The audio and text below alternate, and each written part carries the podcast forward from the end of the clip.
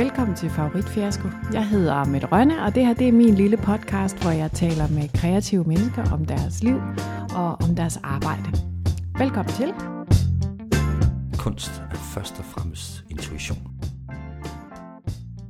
Det der er matematik, det behøver du ikke. Husk nu, at du bare er dig. I dag der taler jeg med Morten Lundgaard, som er film- og teaterinstruktør og medstifter og også en del af den kunstneriske ledelse af for teatergruppen von Barten.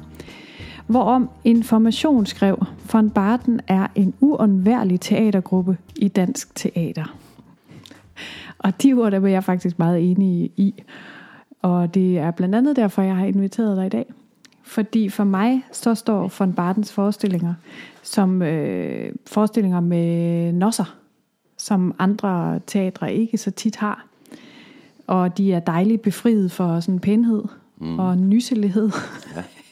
som jeg også synes er ret øh, tiltrængt. Og øh, der er selvfølgelig noget af det, som opstår i den konstellation, I har jer fire imellem. Men der må også være noget af det, som, som kommer fra dig. Ja, altså jeg, jeg synes jo, von Barten i, øh, i allerhøjeste grad er otte parnosser. Mm. Øh, med de andre gutter. Øh, og selvfølgelig, øh, som instruktør i Von Barton, så øh, skal jeg lægge dem på bloggen først, og fortælle dem, hvad jeg synes forestillingen skal, og hvad teksten ligesom skal. Øh, nu er det jo et, et, et kunstnerfællesskab, øh, så vi er jo konstant i dialog omkring det, så det er lidt en anderledes måde at lave teater på for mig i Von Barton, end det er andre steder.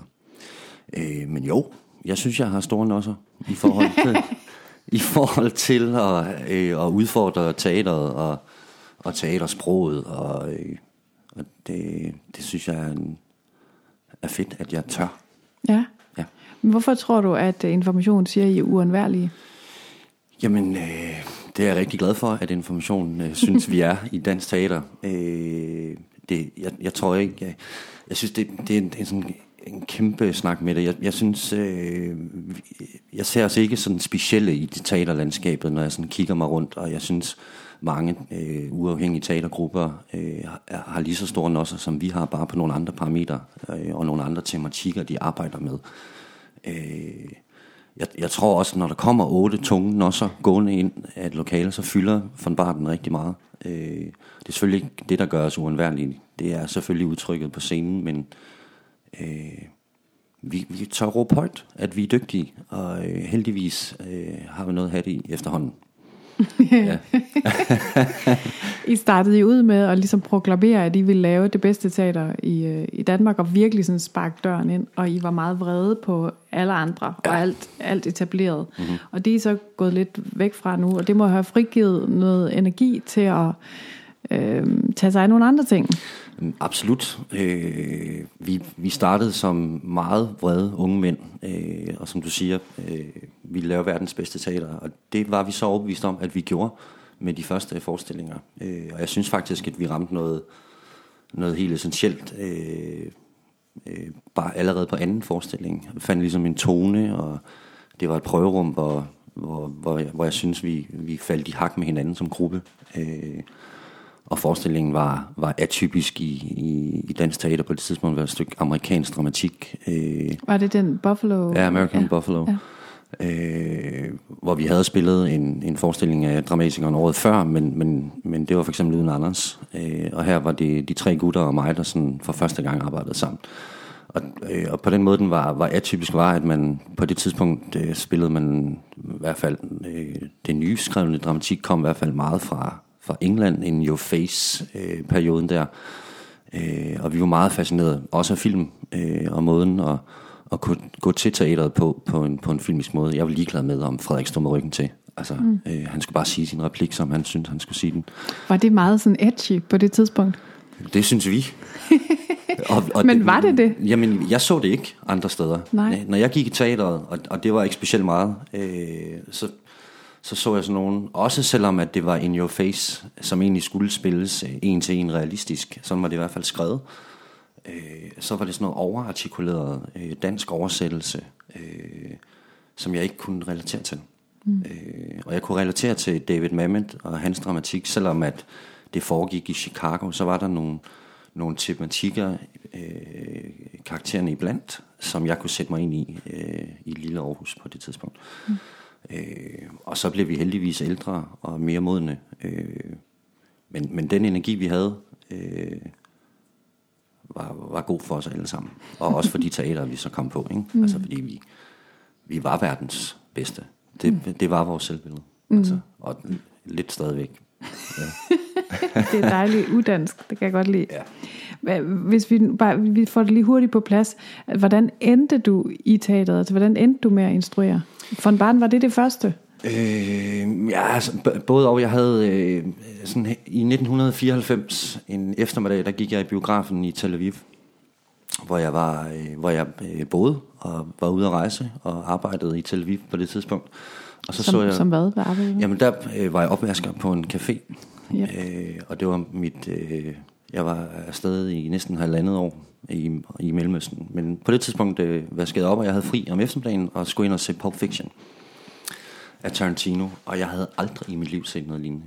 Øh, jeg var blown away, øh, både af, af billedæstetik og, øh, og John Travolta lige pludselig fik et, et, mm. et gennembrud igen. Jeg havde seriøst, tror jeg ikke set ham siden Grease, mm. som var sådan, kan han det der? Mm. Øh, men mest af alt så var jeg inspireret af måden at fortælle den på, altså sådan fragmenteret historie, der flettede ind og ud af hinanden. Øh, og det havde jeg aldrig set før. Jeg havde aldrig tænkt, at jeg kunne tænke sådan en kunstnerisk tanke på en eller anden måde. Det kan godt være, at jeg drak en halv flaske vodka hver tredje dag og røg noget weed i Tel Aviv øh, og tænkte, øh, at måske var der lidt Jim Morrison i mig. Øh, men jeg, men øh, jeg, der blev sådan tanken om at, at lave en film født, da jeg så den film. Øh, og et halvt år efter, da jeg kom hjem, så øh, øh, snakkede jeg med en af mine venner, øh, og så søgte vi øh, Aarhus Filmværksted, og man kunne få lov til at producere sådan en kortfilm. Og så fik man noget projektstøtte, altså ikke penge, men øh, teknik og kamerafolk. Og, og så producerede vi så øh, den her film, der hedder De To, som måske stadigvæk er en af de dårligste film produceret i Aarhus. øh, men jeg mødte Frederik, mm. Øh, som spillede... Frederik Melgaard. Ja, øh, Meldal. Mm. Meldal, sorry. Fra Barten. Ja. Øh, vi er rigtig mange går i von Barten. Mm, mm. Øh, jeg kan godt forstå, at det bliver forvirret. Det gør anmelder i øvrigt også. Men okay, det er sådan noget Anders Meldal Lundgaard. Brik. Brik ja. ja. Øh, og så lavede jeg den her film, og, øh, og jeg fik blod på tanden, fordi der var nogen, der, øh, der sagde mine replikker, som jeg havde skrevet. Mm. Og øh, der var nogen, der gjorde, hvad jeg sagde. Og, øh, og det var ikke sådan et, et power trip eller noget som helst. Jeg blev, jeg blev høj af at være med til at skabe et eller andet. Mm. Øh, og på det tidspunkt, så ville jeg selvfølgelig også gerne lave verdens bedste film. Øh, det gjorde jeg bare ikke, men jeg, men jeg fik så meget blod for tanden, på tanden, at jeg, at jeg gerne ville lave en film mere. Og så lavede vi en mere, som også var sådan Tarantino-inspireret, og jeg skal hilse at sige, at det er svært at lave Tarantino i Aarhus. fordi man kan ikke få den billedæstetik, og, mm. og man kan ikke lave øh, danske replikker, som Tarantino kan skrive. Nej. Øh, men vi prøvede, og jeg fik prøvet en masse ting af, og jeg tænkte egentlig, at det var sådan tekniksiden, der interesserede mig, fordi jeg, var, øh, jeg synes, at billederne var enormt fede at komponere og snakke med fotografen, og de der skuespillere og sådan noget. Jeg vidste ikke helt, hvad jeg skulle gøre, mm. og kan du ikke bare gå derhen og sige det? Og øh, jeg synes, det var svært at, at tale ind i en skuespiller. Mm. Øh, især i sådan en Tarantino-univers, eller dansk look-alike Tarantino, som er sådan noget gangsteragtigt noget, og det, det bliver enormt fladt på på dansk. Ja. Og så instru- jeg vidste ikke, hvad jeg skulle gøre. Altså. Mm. Men film nummer to øh, var Henrik, som også er fra von Barten. Øh, Vestergaard. Vestergaard, lige præcis. Og på den måde så havde jeg mødt dem øh, begge to, og de to havde øh, uafhængigt af det øh, arbejdet sammen på øh, byens åbne scene øh, nede i Rosensgade, øh, og spillet øh, et eller andet, som jeg ikke kan huske, hvad er, men de har i hvert fald spillet sammen. Øh, det kan de bedre selv fortælle, tænker jeg. Mm. Øh, og så tog Frederik til New York, og Henrik øh, gik på dramaturgi, og øh, jeg passede børn i en børnehave. Og i den børnehave, der arbejdede, eller ikke arbejdede, det var mig, der arbejdede der, men der var øh, Søren Markusens øh, barn, som, og Søren er leder af opgang 2. Og hans kone Pia, som selvfølgelig også var forældre i børnehaven. Øh, og jeg havde fortalt dem, at jeg lavede en film, og de sagde, hvem de var. Og, og sådan en dag, så sagde Søren, sig op, så kom op til os. Og det gjorde jeg. Øh, og så var jeg instruktørassistent øh, på opgang 2 i et års tid, hvor jeg var med til at producere nogle forestillinger og lærte, øh, både hvad der skete øh, foran og bagved en, en teaterproduktion. Øh, men mest af alt det der med at tiltale øh, skuespillere i prøvelokale. Øh, hvordan får man 6 timer til at gå hver dag øh, mm. med prøver på 50 sider eller 70 sider. Øh, og samtidig med det, så øh, lavede jeg min tredje film, øh, som hed Sensommer, som øh, også var med Henrik i hovedrollen, som blev sådan et gennembrud for mig. Øh, vandt en frygtelig masse priser og blev vist på Danmarks Radio, og øh, Niels Malmro synes, det var et lille mesterværk og sådan noget. Det var vildt dejligt, og jeg var 25 år og helt høj på, på det her med at blive, blive instruktør. Og, mm. øh, og stod også og førte mig frem i nattelivet som den der upcoming. Øh, jeg tror, jeg var meget usympatisk dengang. men, var, men, men var du stadig mest hooked på film, eller hvad? Ja, eller var fordi det, var det, det synes jeg var... Øh, ja, det, det var det, der tændte mig rigtig meget. Øh, og så, øh, så ringede Frederik hjem fra New York der og sagde, at nu vil han gerne lave teater. Og, og øh, det er svært at gengive Frederik, men han, han, han kan godt øh, være overbevisende. Øh, han kan tale højt og lidenskabeligt.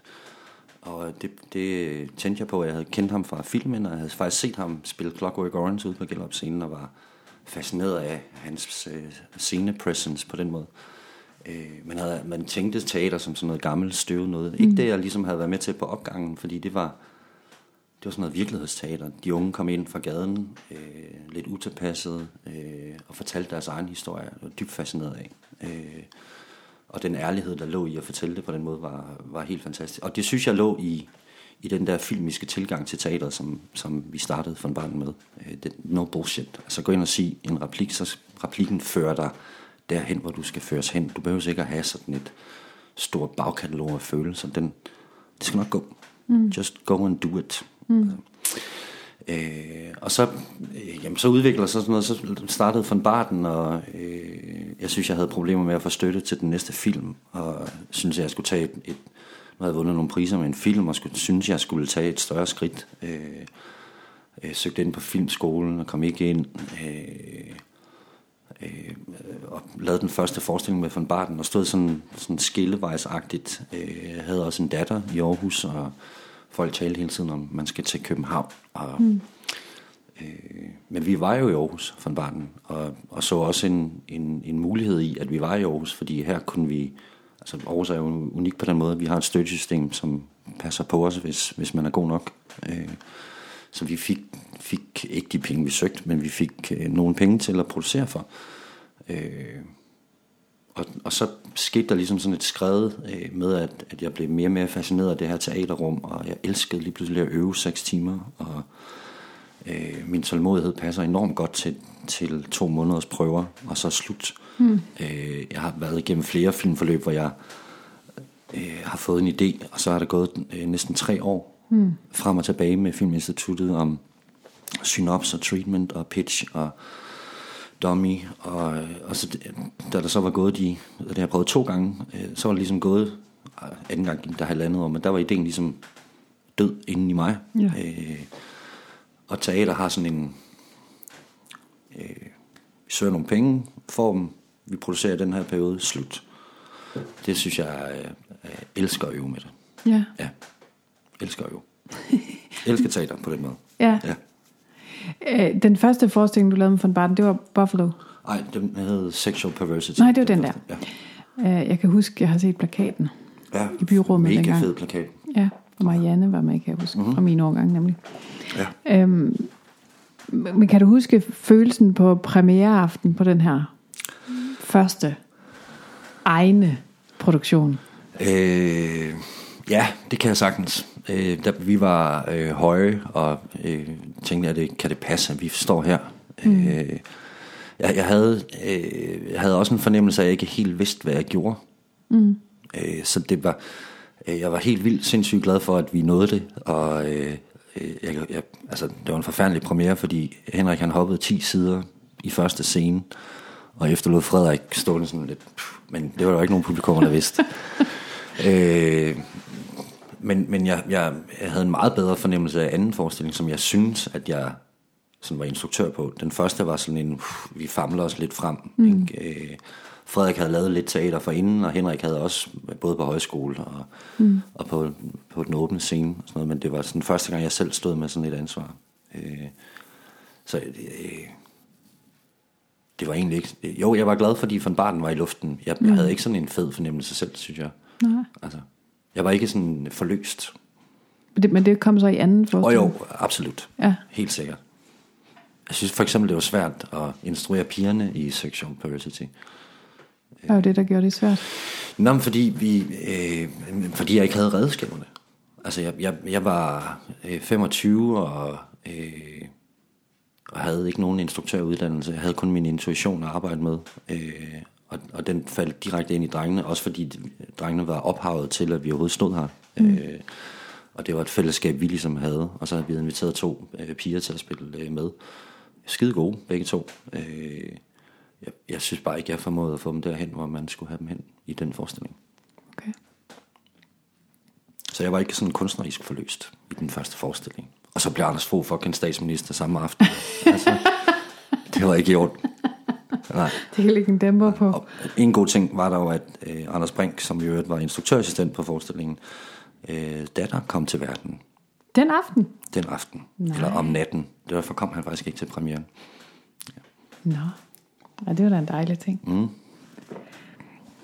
Jeg ved, at, at øh, det, her på det sidste, det sidste års tid, der har du, øh, der har du været inde og, og, og lave nogle produktioner, hvor du ikke har været med fra starten. Mm. Hvor du ligesom er kommet ind øh, forholdsvis sent i produktionen. Ja, hister her, ja. Hvor, hvorfor er det blevet dig, man, man ringer efter, når det brænder på? Det øh, tænkte jeg faktisk over i går, øh, fordi jeg tænkte, at du ville spørge om det. øh, det ved jeg ikke. F- øh, forhåbentlig, fordi at jeg har et godt ry, og, øh, og er en, der kan løse scener og tekster. Mm. Øh, jeg vil gerne have otte uger fra starten, øh, men, men jeg tror, de, de teater, som har hyret mig til at komme og, og hjælpe dem, eller redde dem, eller hvad man nu skal kalde det, øh, har også gjort det, fordi det er mig.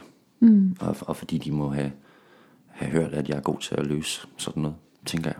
Jeg ved det ikke helt. Hvad, hvad gør du, når du går ind i de der situationer? Fordi der må være noget uro i rummet. Ja, øh, altså, det kan ikke være øh, roligt. Nej, jeg, jeg, øh, jeg, jeg har ikke sådan puttet ord på det før øh, med det, men jeg tror, det handler om at gå ind og sige, øh, at jeg tager ejerskab for det. Mm. Og, øh, og øh, det kender jeg selv, hvis der, hvis der træder en person ind i et rum, hvor jeg er usikker, og der er en, der siger, følg mig. Øh, og jeg tror på det, personen siger, så gør jeg det. Mm. Øh, og den, øh, den evne har jeg Ja. i sådan nogle processer. Den har du opbygget jo. Det lyder ikke som om, du havde den i første jo, eller du siger, du famlede lidt øh, rundt. Ja, altså jeg, også, jeg bliver 44. Altså jeg er en rutineret herre efterhånden, ikke? Øh, og så, så har vi i von Barten, og, og, og også uden for von Barten, har jeg jo nærmest ikke lavet andet end ny dansk skrevet dramatik. Nej. Og, øh, og når man arbejder med ny dansk skrevet dramatik, så er man hele tiden nødt til at være omstillingsparat i forhold til teksten. Øh, og teksten styrer jo prøverne, øh, og i den sidste ende forestillingen. Øh, så, øh, og jeg er ikke bange for at skære, og jeg er ikke bange for at stille spørgsmålstegn til teksten øh, hele vejen til premiere. Øh, og det synes jeg, man skal. Øh, synes jeg også, man skal gøre med klassikere, fordi der man spiller nogle gange, og der er jo talking about for pålydende, bare fordi det er en klassiker. Altså, mm. øh, prøverum og teaterrummet øh, for mig er at, at finde det bedst mulige resultat, og det gør man ikke ved at spille Draft 2 i et nyskrevet dansk dramatik. Det, det tror jeg ikke på. Mm. Jeg tror på, at man hele tiden skal udfordre det. Jeg har, de gange, jeg- jeg har været blevet kaldt ind, så har jeg også først og fremmest bedt dramatikerne om at skrive det, du gerne vil skrive. Mm. Og så tager man udgangspunkt i det. Hvis der sidder en dramatiker, som har været kørt rundt lidt med to eller en instruktør eller en teaterchef eller et eller andet, øh, så har de måske heller ikke et overblik over, hvad teksten er. Så derfor starter jeg egentlig altid med at holde møde med dramatikerne. Men hvordan har du nogle bestemte øh, måder, du afgør, hvad du siger ja og nej til? Øh. Er det intuitionen? Ja, både det, og øh, der er jo også øh, økonomi involveret, det er jeg ikke bleg for at sige. Øh, men jeg siger også nej til nogle ting, hvor jeg, hvor jeg, hvor jeg kan se, det kan jeg ikke. Mm. Øh, men øh, jeg siger også ja til de, de, de ting, jeg synes, jeg kan. Jeg kan. Mm. Øh, og, og mest af alle de projekter, som jeg synes er fede, selvfølgelig. Ja. Ja. Men du må også have befundet dig i projekter, hvor, hvor du nogle gange har tænkt, åh, det, det burde ikke have været mig, der stod her. Ja, det har også gjort det for en barten. altså, Hvad gør du? Hvad gør du så? jamen, så, så strammer jeg ballerne. Ja. Og, og siger, at det er mig, der er chef for det her foretagende. Og mm. øh, hvis jeg viser, at vi ikke når det, så når vi det helt sikkert ikke. Nej. Øh, og jeg, jeg har aldrig ikke nået det. Nej, er der nogen, der aldrig ikke har Nej, nået det? det Eller er nogensinde eller, har? Man hører om nogen, ikke? Men, men Det er sjældent. Det er sjældent, at det, og det er jo helt ufatteligt, at vi når det hver gang. Ja. Øh, men jeg lægger også det hele på bloggen for at nå det mm. hver eneste gang. Hvordan får du det til at hænge sammen med, med, dit, med dit øvrige liv? Jamen, øh, øh, det, det, det, er jo bare, det skal jo bare tilpasses. Altså, jeg, jeg, og vil også helst holde prøver fra 10 til 16, end 12 til 18. Øh, Ja. Og det bliver jo tit sådan, fordi det også er mig, der er instruktør.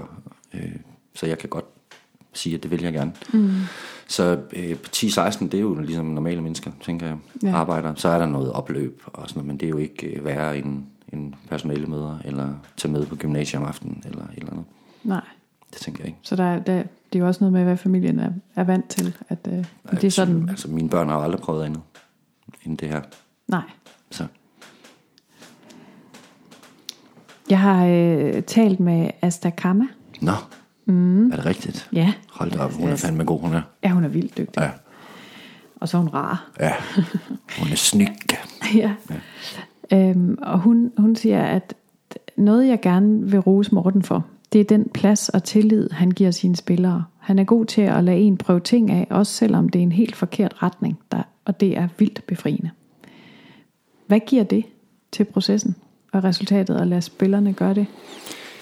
Øh, jamen, øh, en, en samhørighed. Øh, både for den tekst, de står og spiller, men også en samhørighed i forhold til de andre spillere, eller mig. Øh, og jeg har det, det tror jeg alle har, men nu er det mig, det handler om i dag. Øh, jeg har det allerbedst, når mine skuespillere kan stå inden for alt det, de står og siger.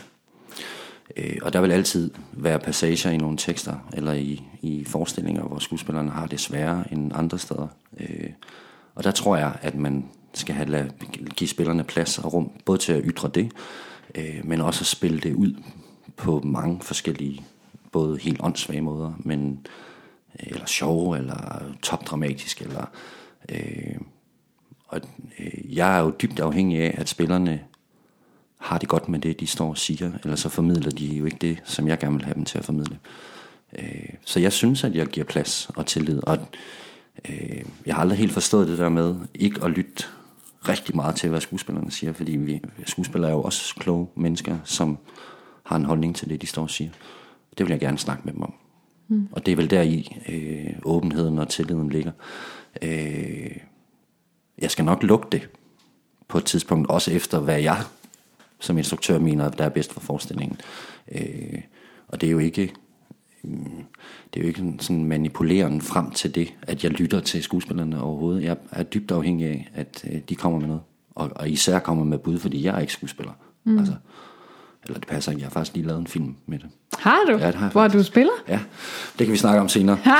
øh, jeg, jeg kan godt... Øh, jeg er dybt afhængig af, at jeg har en åbenhed øh, og- til mine skuespillere. Øh, og jeg vil også have den tilbage. Mm. Og det havde jeg faktisk med Asta. ja. Som du instruerede i My Heartache Brings All the Boys to the Yard på. Aarhus Teater, ja, som fik fænomenale anmeldelser, det gjorde den. kan man lige tilføje. Jeg har også talt med mig, Nørgaard Christiansen, som jo har været din assistent mm. på rigtig mange forestillinger. Ja, det har hun. Instruktørassistent. Øh, og hun siger, selvom det nogle gange er ret pinligt, når Morten bliver skældt ud for at ryge på DSB-perronen i Aarhus eller Odense, mm. så er han uden tvivl den bedste arbejdsgiver, man kan ønske sig. Ej, var hun sød. Morten har lært mig, at når man arbejder med en historie, så er det aldrig for sent at ændre hele showet, heller ikke på premieredagen.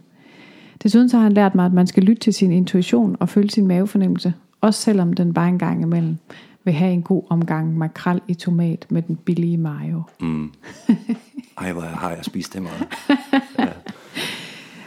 Nu har du brugt mig mange gange. Mm. eller brugt, lyder mærkeligt, men ja. altså arbejdet sammen med hende mange gange. Mm. Hvad er det for nogle kvaliteter, som du sætter højt i de mennesker, som du skal arbejde sammen med?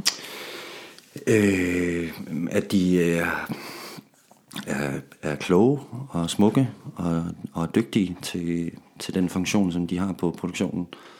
Øh, mig er øh, rigtig skarp til tekst og er rigtig dygtig til at stille spørgsmålstegn ved både teksten, men også det, jeg gør med teksten. Og hun har været... Øh, hun har gjort det på sådan en subtil måde, så øh, jeg hele tiden er blevet, øh, der er hele tiden blevet stillet spørgsmålstegn ved de ting, vi ligesom har lavet sammen. Og det har gjort, at jeg hele tiden har været on edge i forhold til det, vi øh, fortæller på scenen. Øh, så har hun også været god til at, at rose mig i de situationer, hvor jeg skulle roses, og har også været god til at ringe og sige, at det var ikke i orden, det vi lavede i dag. Det er du nødt til at, at, at lave om, eller du er nødt til at snakke ordentligt til en eller anden, hvis jeg nu har gjort et eller andet. Mm. Øh, og, øh, altså, et modspil, tror jeg, i ja, princippet er det, jeg leder efter. Vil du gerne have modstand? Ja, ja. ja. Jeg, har, jeg, jeg, jeg har det svært med dem, jeg, og dem har jeg også øh, haft nogle, nogle gange som instruktørassistenter, øh, eller andre funktioner på holdet, som ligesom ikke melder ind i projektet. Øh, von Barten, eller den måde, jeg laver teater på, er, at alle skal sige noget. Alle skal have en holdning til det, vi laver. Og det er uanset om... Jeg kan også huske, at jeg øh, øh for første gang i, i min professionelle liv havde en regissør på... Øh, nej, en soufflør hedder det kraftet med. Se, så gammeldags øh, mm-hmm. er det på Aarhus Teater. Øh, og hun sidder der seriøst kun og kigger ned i teksten. Øh, og så er hun så skarp, at hun retter dem, hvis de laver en fejl, og, uden at kigge op nærmest. Mm. Øh, og, og der gik en uge før jeg sådan, hvad, hvad laver du egentlig, Annette? Altså, øh, om, om hun forholdt sig til det, hun hørte eller læste, eller, eller og det, det gjorde hun ikke rigtigt. Hendes arbejde var jo bare at sige replikken, hvis de ikke kunne. Der insisterede jeg på, at hun havde en holdning mm. til det, hun så. Øh, og, øh, og lige præcis med den forskning, så kunne spillerne ret hurtigt teksten. Øh, så der var også dage, hvor hun, var, hvor hun blev hjemme, men der var også dage, hvor jeg bad hende om at kigge på det. Og så sige til mig, hvad hun mærkede eller følte, mm. øh, eller så øh, efterfølgende. Så øh, jeg kræver, og, øh, eller vil meget gerne have, at folk giver mig noget med spil. Mm. Øh, det kan også tage lidt tid for dem, tror jeg, hvis jeg ikke kender dem i forvejen, og ture gør det. Jeg tror også, at jeg sådan er, fylder lidt meget i sådan en prøvelokale. Du er også chefen jo. Jo jo, øh, ja. Så ja, sikkert derfor. ja. Øh, men jeg vil meget gerne have modspil, og det gælder i øvrigt for alle øh, funktioner på sådan en teaterforestilling. Mm. Når nu du skal i gang med en ny forestilling, hvis mm. vi sådan tager helt lavpraktisk, du får manuskriptet, I har, I har valgt forestillingen, og, og du skal til at forberede prøverne. Mm. Hvordan går du til det?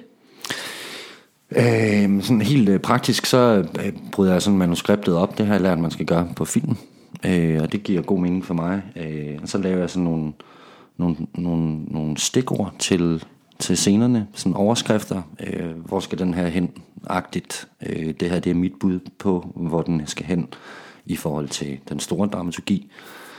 Øh, og så laver jeg seriøst en prøveplan ret hurtigt. Sådan noget fra 10 til 12, så laver vi scener 10 til 14 øh, eller det gør mig.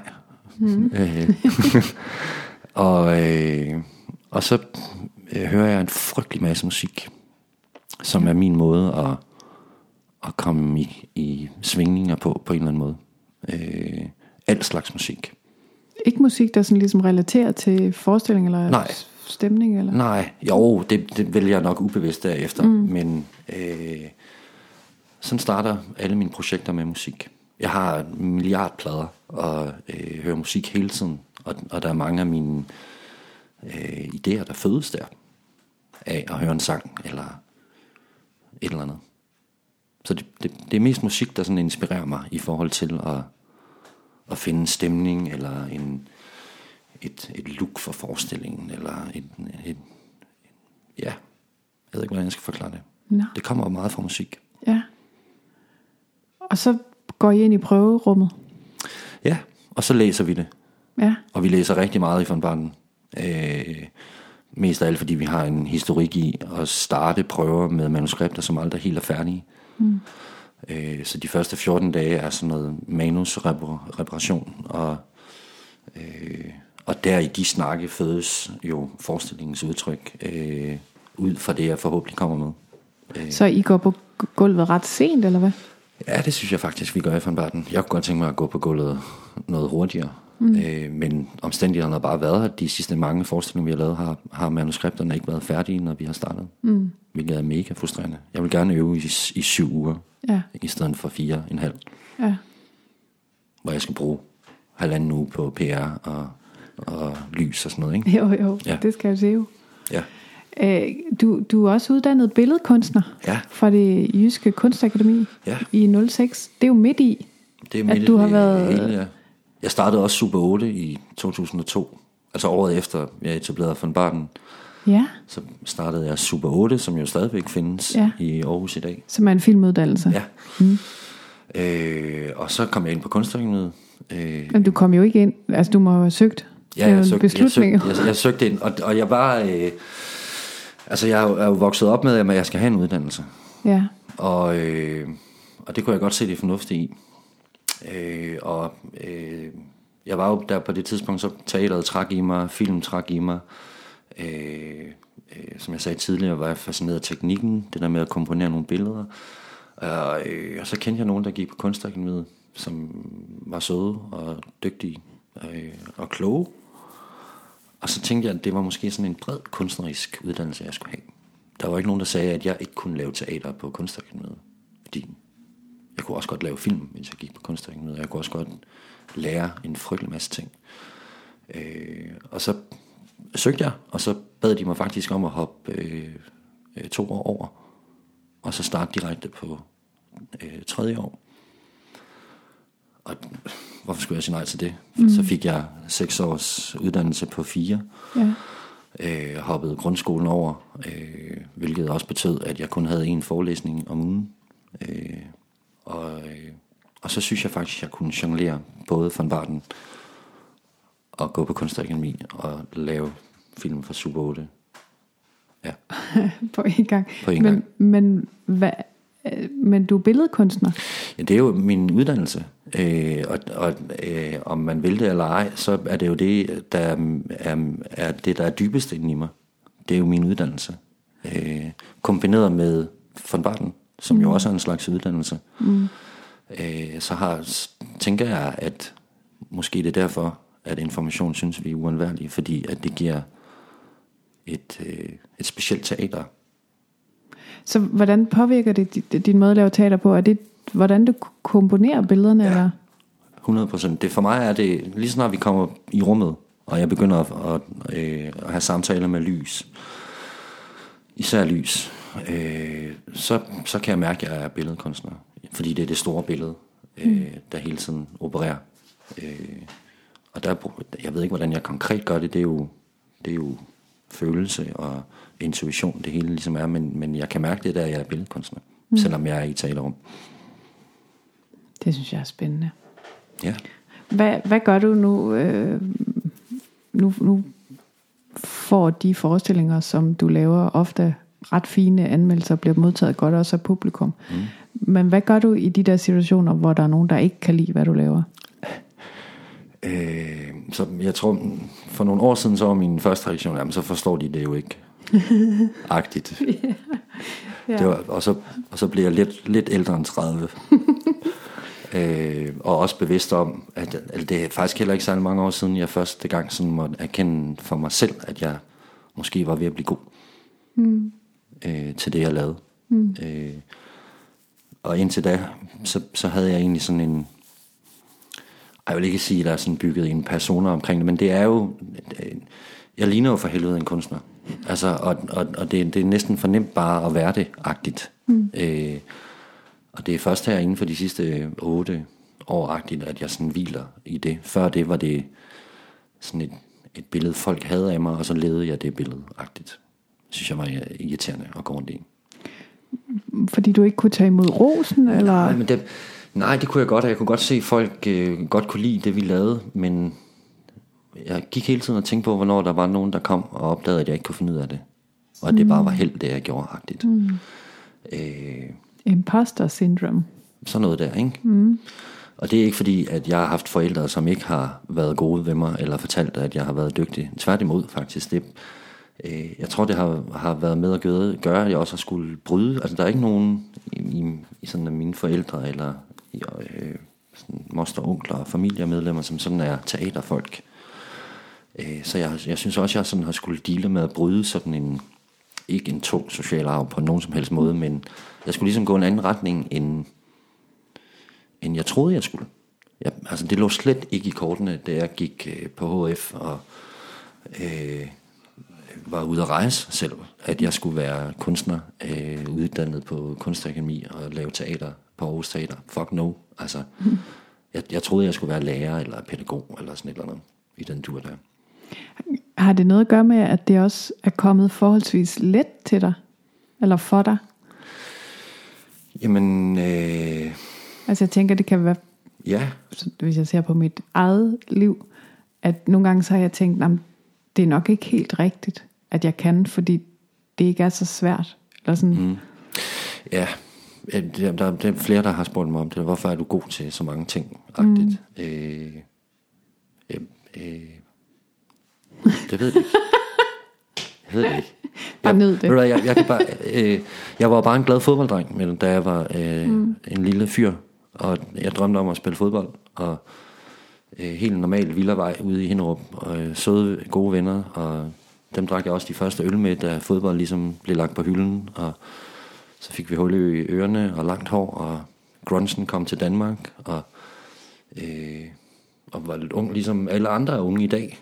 Jeg ved ikke, hvad jeg skulle, og men kunne godt finde ud af at score piger, og jeg var skide god til at, at spille fodbold. Jeg kunne også godt spille en sang omkring lejrebålet, og øh, var okay i skolen, og øh, var sådan populæragtig, uden at være den mest populære, men var, var sådan god til mange ting. God socialt, og, og de ting har, er jo også vigtigt i, i den karriere, jeg ligesom har haft.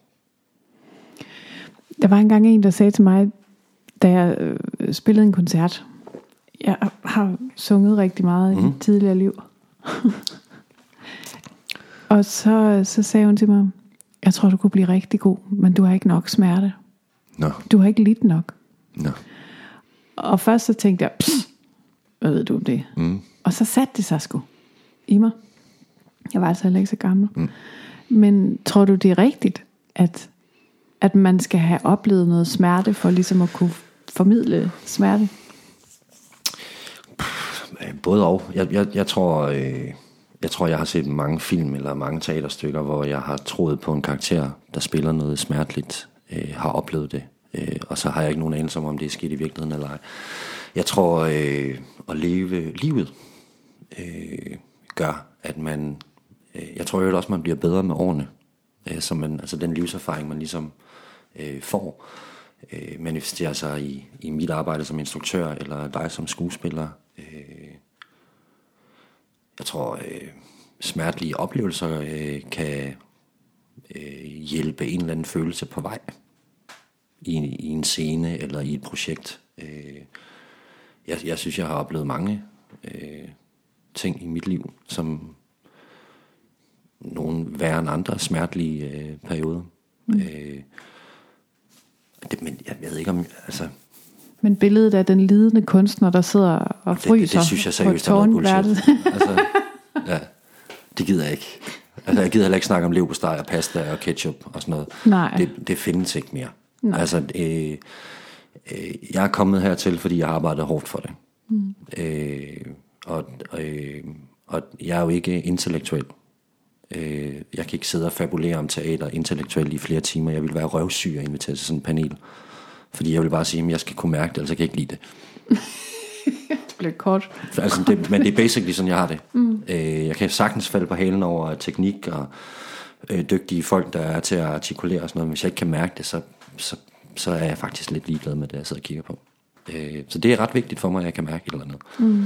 Og det kommer øh, måske også, at jeg ikke er uddannet inden for teater. Altså, jeg, har ikke, jeg, jeg går ikke teknisk til en opgave. Jeg kan godt høre efterhånden, når skuespillere er sindssygt dygtige til at, at, at, at, arbejde med deres teknik. Og hvis de så også samtidig kan, kan finde ud af at få en følelse frem, mm. så kan jeg sagtens blive blown away af det. Mm. Øh, men øh, Anders Brink, min gode kollega, øh, har jo heller ikke nogen teknikker, men har, han er en af dem, jeg bliver allermest rørt af, når jeg ser ham på scenen, fordi han kan et eller andet, som er uden for teknik. Mm. Øh, det kommer fra sådan noget uragtigt noget. Øh, og det tænker jeg ikke, fordi Anders nødvendigvis har prøvet at opleve mere smerte end en, der er uddannet. Mm. Øh, det er så bare Anders' måde at gøre det på. Mm. Øh, nogle smertelige perioder i mit liv har også fordret gode projekter. Mm. Så øh, det er både og. Jeg har også været toplykkelig og lavet kongeforestillinger. Ja. Så det, det er so-so, tænker jeg. Så det gamle, forklar- den, det gamle billede der, det er dødt? Ja, jeg har i hvert fald... Øh, jeg, jeg er træt af billedet af den lidende kunstner med ketchup og spaghetti. Altså, det spiste jeg ikke engang, da jeg gik på kunstakademiet. altså, det gør jeg. ja, okay. Jeg havde også en uh, datter, jeg skulle tage mig af, og det kunne ikke, det Nej, ikke det noget. kan jeg ikke og, få hver dag så. Nej. nej. Jeg har et lytterspørgsmål uh-huh. fra min mand. Er det rigtigt? ja. ja. Som øh, spørger, er det politiske teater dødt? Øh, nej, det synes jeg overhovedet ikke. Øh, jeg vil bare helst ikke forholde mig til det. Øh, jeg synes, vi von Barten gør en øh, dyd ud af at øh, lave upolitisk teater, selvom rigtig mange siger, at vi laver politisk teater. Det synes jeg altså også, I gør. Ja, det ved jeg godt. øh, men det er ikke noget, vi snakker om. Nej. Og øh, jeg synes, det allervigtigste, man skal gøre som øh, taler i von Bartens tilfælde her, det er at belyse emnerne fra forskellige synspunkter. Om det så er mit eget politiske ståsted eller ej, så må man tage stilling til den historie, der er skrevet. Øh, jeg synes, jeg ser rigtig, rigtig meget venstreorienteret teater. Øh, og jeg synes tit, at den slags teater gør, at jeg bliver lidt træt af at være venstreorienteret. Because I know. Altså, Dem, fordi du mener, det, det er for penslet ud, hvad, hvad vi jamen, skal jeg, synes, eller? Øh, ja. Jeg synes, at vi har en... Altså, hele vores branche er jo stort set venstreorienteret. Mm. Øh, og det kan jeg godt forstå, den er. Øh, men vi klapper også hinanden på ryggen hele tiden, og fortæller hinanden de samme ting hele tiden. Øh, både når vi står til premierefester, eller går til teater, øh, debatter, eller hvad det nu måtte være, eller, øh, eller laver forestillinger. Så jeg synes, det er befriende med teaterstykker, som en gang imellem øh, går den anden retning. Mm. Øh, og det synes jeg ikke nødvendigvis, for Barton gør. Men jeg synes heller ikke, vi øh, udtalt øh, tager stilling til, om vi stemmer på det ene eller det andet. Vi har lavet forestillinger om, om klimatopmødet i København. Øh, og jeg skal love dig for, at der er materiale til at gøre grin med Lars Lykke. Mm. Øh, men det synes jeg var forkert. Mm. Fordi det handlede forestillingen ikke om. Forestillingen handlede om, at projektet mislykkedes.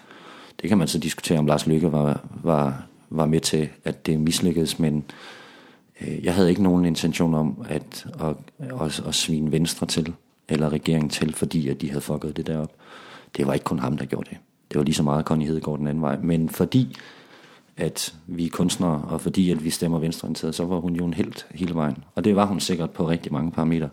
Jeg synes bare, at det var for nemt at svine regeringen til, for eksempel. Vi har også lavet forestillinger øh, om øh, soldater i Afghanistan, uden at tage stilling til, om Danmark skulle i krig eller ej. Fordi forestillingen handlede om professionelle soldater. Og det var det, forestillingen handlede om. Den handlede ikke om, om von Barten synes, om Danmark skulle være i krig eller ej. Men hvorfor så vælge sådan et emne? Fordi I, I spiller jo ind i en debat. Jo, men jeg synes, debatten bliver mere nuanceret af, at publikum selv må tage stilling til, om Danmark skal være i krig eller ej. Det er jo det, demokratiet skal gøre allermest. Jeg ved, vi, vi stemte jo om det for helvede, dengang, hvor Danmark skulle i krig. Og vi stemte for, at vi skulle i krig. Slut. Det kan godt være, at der var 47 procent, som mente, vi ikke skulle, men der var de andre 50 something procent bestemt jo, at vi skulle. og så skal vi forholde os til det. Øh, og når man sender soldater i krig, så, så sender man jo ikke øh, øh, skydegale unge mænd afsted.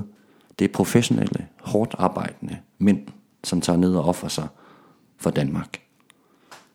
Det synes jeg øh, skulle portrætteres øh, som mennesker, frem for at von Barn skulle have en politisk holdning til det. Og det gjorde vi. Det er egentlig ret vildt, at det kan lade sig gøre. Ja, men, det, men, men jeg skal love dig for, at det, det, det er også nemt at lave den til en hurtig øh, anti-krigsforestilling, og det var mm. ikke det, der var vores ærne. Mm. Vi havde også lidt problemer med den produktion, men den kom derhen, hvor den skulle.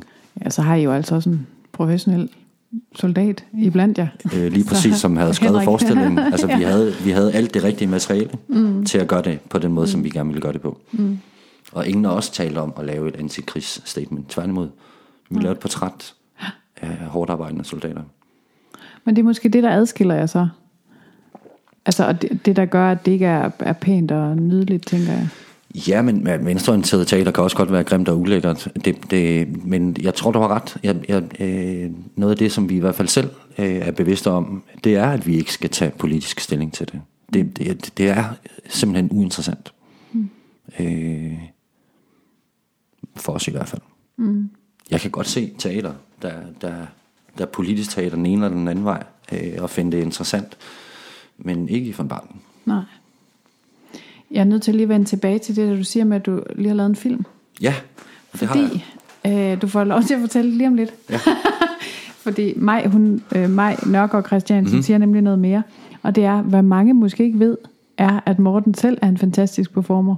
Nå, Jeg har set ham danse en intens paso doble med en 80-årig kvinde, der var lige så farverig som det røde lys, der oplyste scenen på Aarhus Teater den aften. Mm. Der ligger en hel historie der. Ja.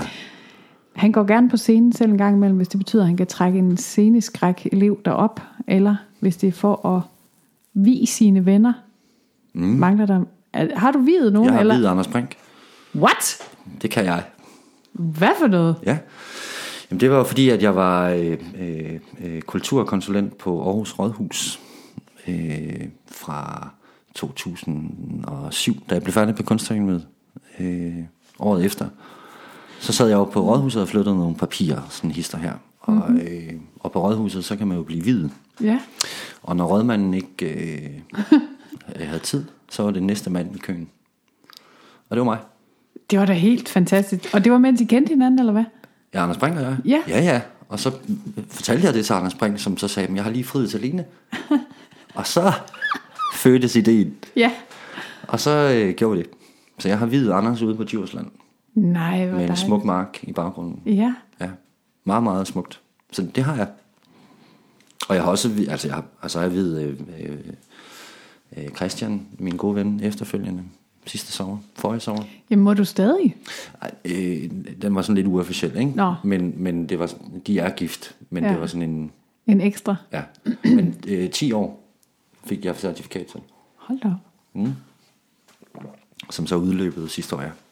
Vi blev også gift for anden gang af, af min gode ven, som er tryllekunstner. Ja.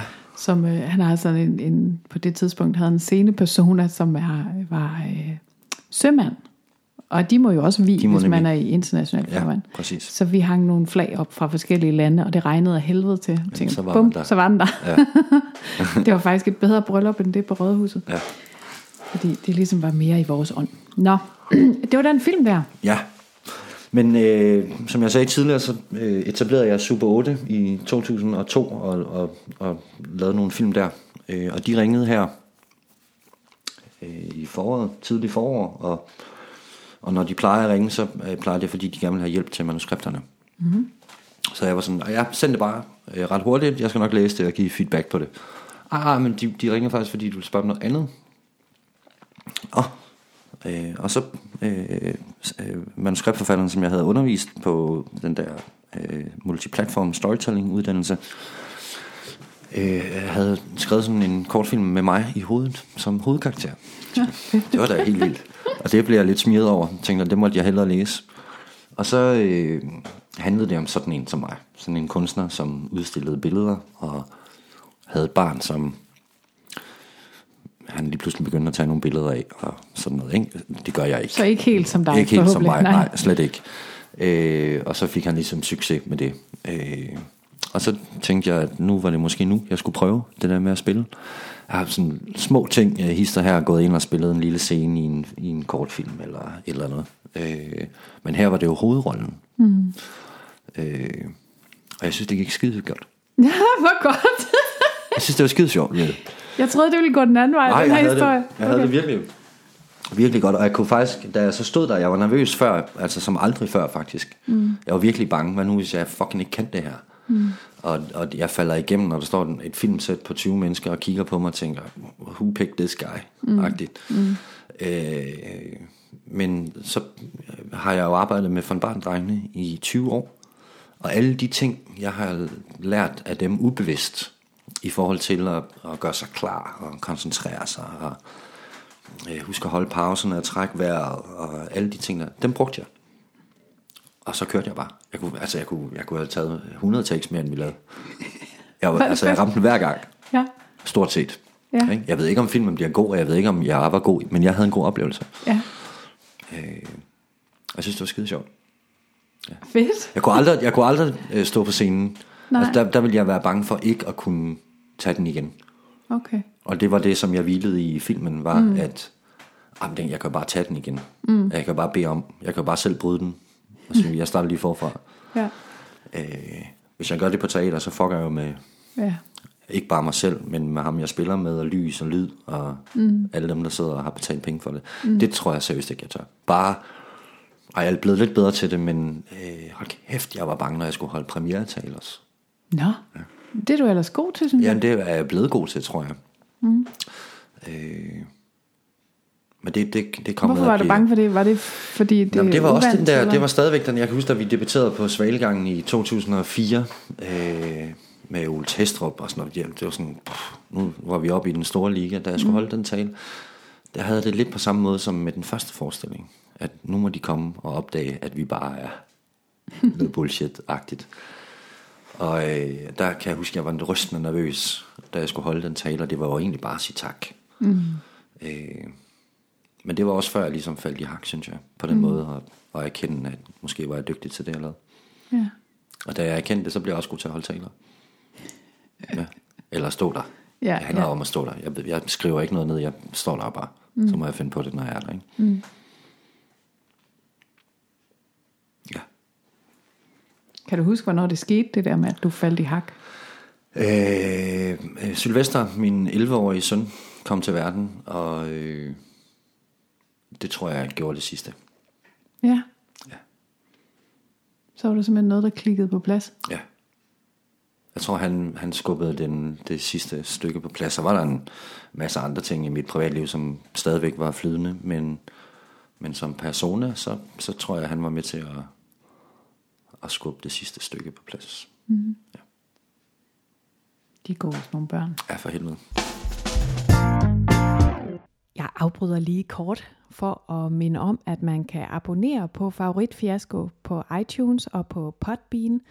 De har også en app, og appen husker jo selv, hvor langt man er kommet, når man hører en øh, podcast, så man kan sagtens bide sådan en episode over i flere bidder, så der er lidt til opvasken og lidt til gåturen, eller hvordan og hvor man nu hører sin podcast.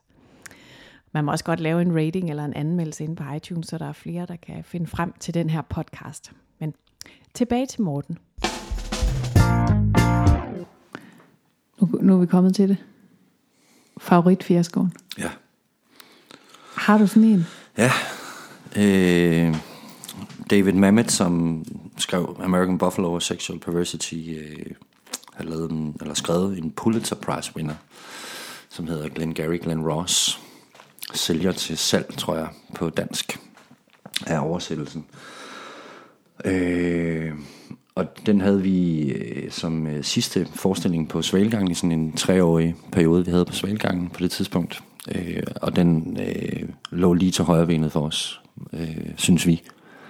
Så vi, vi lavede en stor ko-produktion med Svalgangen, med øh, øh, tre ekstra spillere, og øh, Nils, som var chef på Svalgangen dengang, postede en masse øh, krudt i den forestilling, også økonomisk.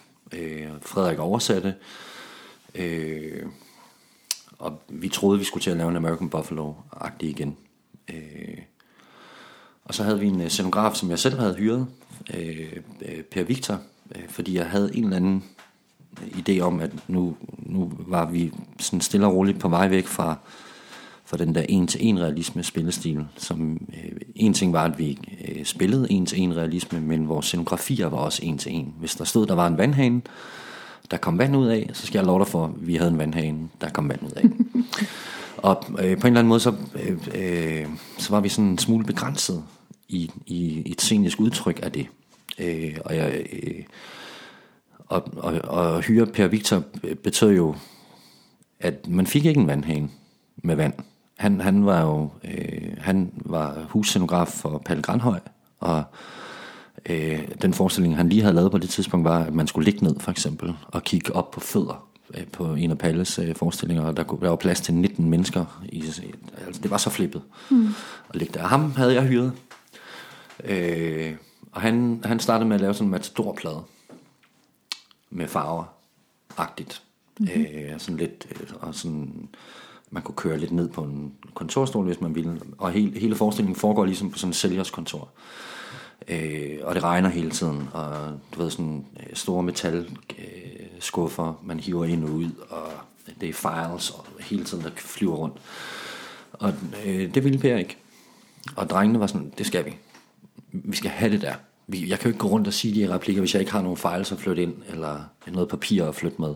Øh, hvordan, hvordan laver vi en restaurant på en matadorplade? Og, øh, og, øh, og vi er egentlig sådan et halvt kompromis. Øh, jeg turde ikke gå med, Per. At, øh, så jeg lyttede til produktionen, eller drengene bagved. Jeg hørte også de spillere, vi havde udefra. og, øh, og endelig sådan en bagvæg med sindssygt flot med sådan noget brunt pergamentpapir, som så var helt op til loftet-agtigt. Ikke? Og så den her matadorplade foran. Og det mismask der var helt fucked. Altså mm. fordi det var ikke abstrakt, og det var heller ikke et rigtigt kontor. Mm. Og der spillede vi så den her forestilling, og den blev aldrig rigtig god. Mm. Øh, en ting var, at det, vi kunne ikke få lov at oversætte den, som vi gerne ville oversætte den. Øh, vi ville gerne have, at de hed Henning og Paul og, og Karsten. Det måtte man ikke. De skulle hedde amerikanske navne, og de amerikanske stednavne, vi ligesom øh, måtte referere til, skulle være de præcise, eller så er det masse dramatiske rettigheder. Og det gør jo, at der allerede på en eller anden måde er en lille bit distance til teksten for et dansk publikum, fordi hvad er Kensington øh, Place Avenue i New York øh, for mm. en, der bor ude i Rigskov. Og så øh, det mismask af scenografi, og øh, mig, der ikke forløste teksten øh, dramatisk nok, også med øh, spillere udefra, så var det en øh, kunstnerisk fiasko, synes mm. jeg, for ja. Barten. Øh, samtidig så øh, åbnede den øjnene op øh, for mig. Jeg tror, drengene oplevede det på, på lidt opklaring, forestillingen. Men at vi, vi kunne noget andet øh, scenisk ved at arbejde i et abstrakt rum. Eller en scenografi, som i hvert fald ikke var defineret som stue, eller defineret som parkeringsplads. Eller, øh, og det gjorde, at, at jeg fik sådan nogle helt, helt klare, eller nogle helt andre lysbilleder, for eksempel i hovedet, og så kan vi jo det der, og fuck nu den der stikkontakt der. Vi siger jo bare, at der er en stikkontakt. Og, mm. og det var sådan en åbenbaring for mig. Så på den måde, så blev det øh, sådan en turning point for mig som instruktør, at det vil jeg gerne have, at von Barten rykker i den retning, at vi kan arbejde i et abstrakt rum. Og så øh, havde vi Sigi, som lavede nogle af vores efterfølgende forestillinger også på lidt opklaring militærforestillingen. Og han lavede seriøst en ørken øh, i Afghanistan med et blåt guldtæppe og fem, ej, en, to, øh, otte poacher i en øh, hestesko. Og så sad publikum også øh, helt almindeligt i teateret, men der sad 25 mennesker nede på scenen. Og så kom der sand ned fra loftet, og så var det Afghanistan. Bum. Mm. Mm. Og han skabte sådan et, et abstrakt rum. Og jeg var stadigvæk i Afghanistan, selvom at Anders Brink og Henrik Vestergaard og Frederik løb rundt på, på et blåt guldtæppe. Mm. Men fordi lyd og lys ligesom var med til at fortælle det, så var det bare perfekt til den forestilling. Og så derfra var der en, øh, ingen vej tilbage i forhold til at arbejde i abstrakte rum. Mm. Øh, det er mega fedt. Jeg kunne mm. aldrig drømme om at gøre det. når, når man ser billeder fra American Buffalo, ja. altså der er jo vanvittigt mange ting på den scene. Ja. Men jeg det er fandme ikke turnévenligt i hvert fald. Jeg købte en hel butik med det. Ja. Jeg gik seriøst ind i en butik og sagde, jeg vil gerne købe det hele, hvad koster det? og de har haft en god dag. ja. Jeg tror, vi betalte 15.000 for en hel butik. Ja. Op af Banegårdsgade, den op mod Føtex. Ja. Og så flyttede vi hele den butik op på Brobjergskolen. Ja. Satte det hele op derop øvede der i, hvor lang tid vi nu øvede der, og flyttede det hele op på entréscenen for at spille fem forestillinger. ja, ja. Det gjorde vi dengang. Ja. Og gemme det hele for at spille fem mere i efteråret. Ikke? Ja. Vi har kun spillet American Buffalo 10 gange. Ja. Det er helt vildt. Ja. Ja. Den kunne jeg godt tænke mig, at vi lavede igen. Har I ikke et uh, jubilæum, jubilæum coming up? Jo, om et par år. Så må vi jo være 20 år, ikke? I, to, i, I 20 er vi 20. Hmm. Sådan er vi stiftet for barn i 2000, ikke? Havde vores første premiere i 2001. Jeg ved ikke, hvad man tæller efter. Det tror jeg selv, I bestemmer. Ja, det tror jeg også. Nu har jeg så nogle, øh, nogle sidste spørgsmål, som er sådan nogle rapid fire. Mhm. Ikke, du skal ikke svare ja nej. Nej. Men hvilket råd vil du give en ung student, eller en ung person, hvis han eller hun gerne vil være instruktør? Øh, jamen... Finde nogen legekammerater. Finde nogen, som har samme interesse. Øh, hvis man nu gerne vil være instruktør, så skal man nok finde nogle skuespillere, som synes, at man er fed. Og, øh, og hvis man har ambitioner om at søge ind på teaterskolen, så skal man selvfølgelig gøre det. Øh, men hvis man ikke kommer ind der, og det er de færreste, der kommer det i første eller anden hug, så skal man blive ved med at lege med nogen, man godt kan lide at lege med. Øh, jeg er dybt taknemmelig for fællesskabet i von Barton. Det er derfor, jeg sidder her i dag. Mm. Og det var, fordi vi legede sammen, og stadigvæk gør på snart 20 år. Ikke? Mm.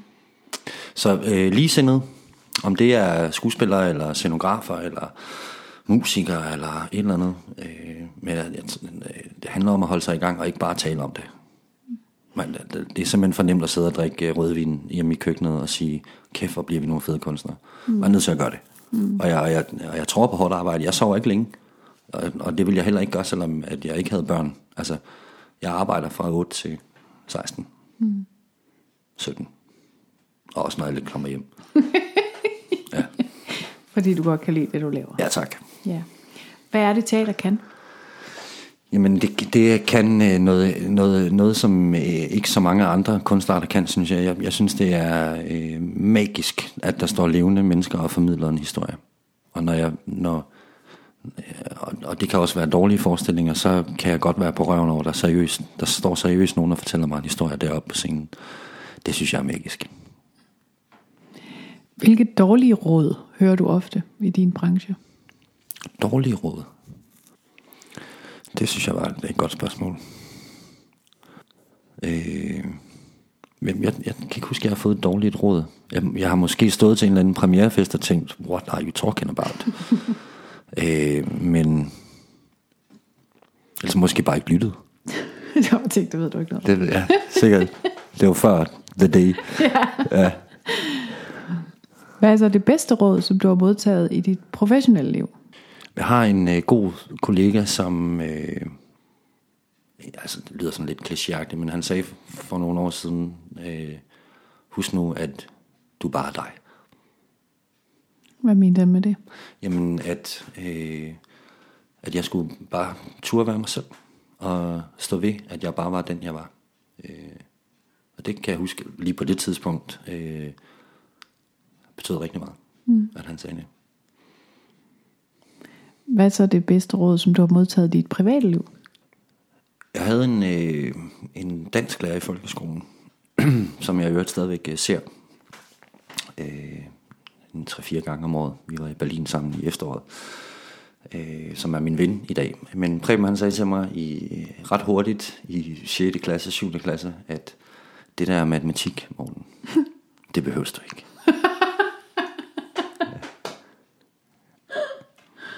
Og det lyttede jeg til. Ja. Ja. Det havde du ikke så nemt med, eller hvad? Nej. Nej. Øh, og, jeg, og jeg synes, Preben var for fed. Ja. Også dengang. Ja. Øh, og, og, så, øh, fordi, og så sagde han, du kan alt muligt andet. Mm. Og det var lige præcis, hvad jeg skulle høre. Ja. Fordi så kunne jeg alt muligt andet Ja. end matematik. Så det er jeg dybt taknemmelig for, Preben. Ja. Hvem tænker du på, når jeg siger modig? Øh, det, det, det, lige det, der faldt mig ind der, det var, øh, nu har vi snakket om øh, Asta, men øh, hele øh, My Heartache øh, Brings All the Boys to the Yard holdet, øh, især øh, spillerne, men også øh, lys og lyd, og også scenograf og mig selv, var modige i den forestilling, at vi afstod fra alt, hvad teateret ellers kan byde på. Øh, jeg var endelig på Aarhus Teater med det, og øh, valgte ikke at bruge lys, eller røg, eller lyd, eller noget som helst. Eller wires op i eller, eller noget, noget som helst af det, der ville give noget, noget ramachan. Mm. Øh, jeg tog alle stole ud af rummet og satte 30 sofaer ind i stedet for, og Øh, og, og det var modigt, at spillerne at tage teksten til sig på den måde, fordi de hed Asta og Christian og Anna. Mm. Og Nana, som har skrevet forestillingen, øh, Nana Bang, øh, kender de tre personer i virkeligheden, og har bevidst kaldt dem det. Øh, det handler ikke om dem, men man skulle have så meget med af sig selv på scenen, at det var Asta, og det var Christian, og det var Anna, der stod der. Øh, så det synes jeg var helt sindssygt modigt. Mm. Men jeg synes også, at vi andre var modige og afstå fra alt, hvad der hedder teater, magi og teknik og alt muligt. Der var seriøst ikke noget. Har det, været, har det lang tid været dit ønske at komme på Aarhus og lave noget? Øh, jeg synes, øh, nej, det har ikke været sådan noget, jeg har gået og drømt om øh, på nogen som helst måde. Øh, jeg har, jeg har været ansat på skuespillerskolen, så på den måde så har jeg haft tilknytning til, til teateret. Øh, men det var fedt at være der. Altså, det bliver bedre af. Altså, mm. de er altså rigtig dygtige. Rigtig dygtige dernede. Mm. På alle planer. Ja. Og selvom jeg ikke brugte det til noget. det var flotte tanker, de havde. ja. ja. Hvem tænker du så på, når jeg siger succesfuld? Hvordan definerer du succesfuld? Jamen, øh, jeg synes øh, selv, at jeg er succesfuld, fordi jeg har det godt med det, jeg laver. Øh, jeg, øh, jeg synes, mange af mine øh, venner er succesfulde lige nu. Jeg synes... Øh, øh, lad os bare tage von Bartendrengene. Jeg synes, de på hver deres måde er enormt succesfulde lige nu. Anders kører for sindssygt med film, og Frederik instruerer sin tredje spillefilm øh, om, om 14 dage, ikke? og Henrik balancerer sit militærliv med at skrive en von Barten forestilling lige nu, som han jo skal instruere til efteråret. Ikke? Øh, K-teori? Ja. Øh, så jeg tænker på måske von Barten som succesfuld lige nu. Men har du, har du et motto eller et citat eller sådan noget, som du sådan bærer med dig, som du husker på og vender tilbage til? Nej. Øh, jeg har, øh, eller det passer ikke helt, der, jeg er meget øh, inspireret af en, en, øh, to belgiske filminstruktører, som hedder Dardenne-brødrene. Og øh, en af dem har sagt engang, at øh, kunst er først og fremmest intuition. Punktum. Øh, det kan jeg ikke genkende til. Mm. Øh, og øh, det er måske noget, som jeg vil bruge som et citat-agtigt. Mm. Øh, det hænger faktisk på mit køleskab. Hvad, hvad har du af ønsker for dit, for dit fremtidige arbejde? Jeg, jeg ønsker mig egentlig bare det, som jeg har lige nu. Mm. Øh, jeg kan få lov til at blive ved med at lave teater, og få lov til at blive ved med at være højskolelærer, og at, øh, at folk godt kan lide at arbejde med mig. Mm. Det er det, jeg håber. Jeg tror også, det er det, man bliver lykkelig af. Det er, Start med, at man, man ønsker sig det, man allerede har. Så kan man bygge lidt videre. Ja, og der kommer hele tiden noget på. Mm. Øh, jeg, jeg føler mig virkelig bare privilegeret, og det er jeg så glad for, at jeg føler. Du er jo ikke på Facebook. Nej. Eller Instagram. Nej. Hvorfor har du valgt det? Øh, jamen jeg, jeg, jeg, jeg synes i bund og grund, det er noget pjat. Jeg har, øh, jeg har været på Facebook, det var jeg i, i de spæde år af Facebook, og jeg havde også de der øh, 800 venner eller et eller andet. Øh, og så fik jeg sådan en, en ny ven, som jeg kendte, som jeg havde gået i folkeskole med. Og hun skrev, at hun lige havde købt en ny hest som statusopdatering. Mm. Øh, den efterfølgende mandag hvor jeg havde været til den der fest i weekenden. Og jeg var så fucking ligeglad med, om hun havde købt en hest. Øh, og det var ligesom, der havde jeg gået noget tid og tænkt, hvorfor skal jeg vide, at du har fået avocado til frokost? Mm. Øh, og så kiggede jeg de der 800 venner igennem, og 50 af dem havde jeg i min telefon. Det vil mm. sige, dem ringer jeg til. Mm. De andre 750 var enten en, jeg havde mødt på øh, en bar i Tel Aviv i 1994 to gange, eller et eller andet. Jeg tænkte, det behøver jeg ikke. Øh, jeg vil gerne ringe til men dem, jeg har kontakt til. Så kom alt det andet, Instagram og alt det der. Øh, og jeg har ikke et behov for at vise, at jeg sidder ude på min terrasse. Øh, og, øh, og er også et privat menneske på den måde. Og, og, jeg, øh, og jeg synes allerede dengang, bare på Facebook var svært, fordi jeg skrev jo noget. Mm. Men det føles altså sådan lidt mærkeligt at skrive. Jeg er godt med i dag. Bare så I ved det, det var det. Jeg har det jo. Jeg har det okay. ja. Real Madrid vandt. øh, så, øh, og, og så har det ikke haft indflydelse på min karriere. Altså jeg kan ikke i min vildeste fantasi forestille mig, at jeg har haft mere at lave, hvis jeg havde haft en Facebook eller en Instagram profil. Mm. Øh, jeg, jeg er ved at nå til, at jeg skal have en hjemmeside. Mm. Øh, den er under konstruktion. Jeg har en af mine øh, venner er rigtig dygtig til sådan noget, så har, vi har været lidt i gang. Men selv det synes jeg er sådan lidt mærkeligt. Så man ikke first mover lige med. Nej, ikke lige med det der. Og så, øh, og, og både Facebook, altså, jeg, tror mest af alt, så handler det om, at jeg er enormt privat. Jeg, har ikke, øh, jeg vil ikke tage billeder af mine børn, mens vi er på sommerferie, eller jeg, jeg behøver ikke at tage et billede af en, en, en der tryller på strøget i København, eller jeg, øh, jeg tager masser af billeder med min telefon. Øh, også når jeg er sammen med von Barten og sådan noget, men jeg bruger det jo kun til mig selv. Mm. Hvad, hvad, hvad gør vi så, hvis vi gerne vil følge med i, hvad du laver? Hvordan ved vi, hvad, hvad du instruerer næste gang? Ja, det er rigtigt, men det, det er jo ikke mit problem. Nej, jeg tænkte bare som servicemeddelelse til, ja. til folket derude, hvis der er nogen, der altså, gerne vil se det, du laver. Ja, men Google findes. Det bruger jeg. Og hvis man, hvis man du googler, skriver ting ind på Google. Ja, altså, jeg har det godt til Google. jeg, jeg, øh, altså, de teater, jeg arbejder på, gør jeg opmærksom på, at jeg mm. er der. Og hvis man googler mig sådan hver, hver fjerde eller femte måned, så må der jo poppe den Noget forestilling op, jeg laver, tænker jeg. Godt. Så man ja. kan finde dig på Google? Ja, det tænker jeg. Ja. det er godt. Ja. Ved du hvad, jeg er rigtig, rigtig glad for, at du vil komme her en, mm. en torsdag morgen. Ja, det var hyggeligt med det. Og tale med mig. Ja, det var slet ikke uh, så nervepirrende, som jeg troede. Har du været nervøs? Ja, jeg var lidt nervøs i starten. Også, ja, som jeg lige sluttede med at sige, at jeg er jo privat. Ja. Jeg synes også, at det var dejligt at få sagt nogle ting. Det var fint. Nå, dejligt. Det var godt. God oplevelse. Det var godt. Croissant var rigtig god, og kaffen var god. og nu skal jeg ud og ryge på den altan. Godt. Vi slukker. Ja, tak. Det hele for den her gang. Hvis du kunne lide, hvad du hørte, så øh, sig det til dine venner, så der er flere, der kan få glæde af, af den her podcast. Du kan også abonnere inde på iTunes og på Podbean på deres øh, app. Du kan også følge os inde på Facebook og på Instagram, så kan du følge med i, hvad vi laver og hvem den næste gæst er og få nogle små bonusbider. Og indtil vi høres ved igen, så have det rigtig, rigtig dejligt og kys nogen, som du godt kan lide. Hej.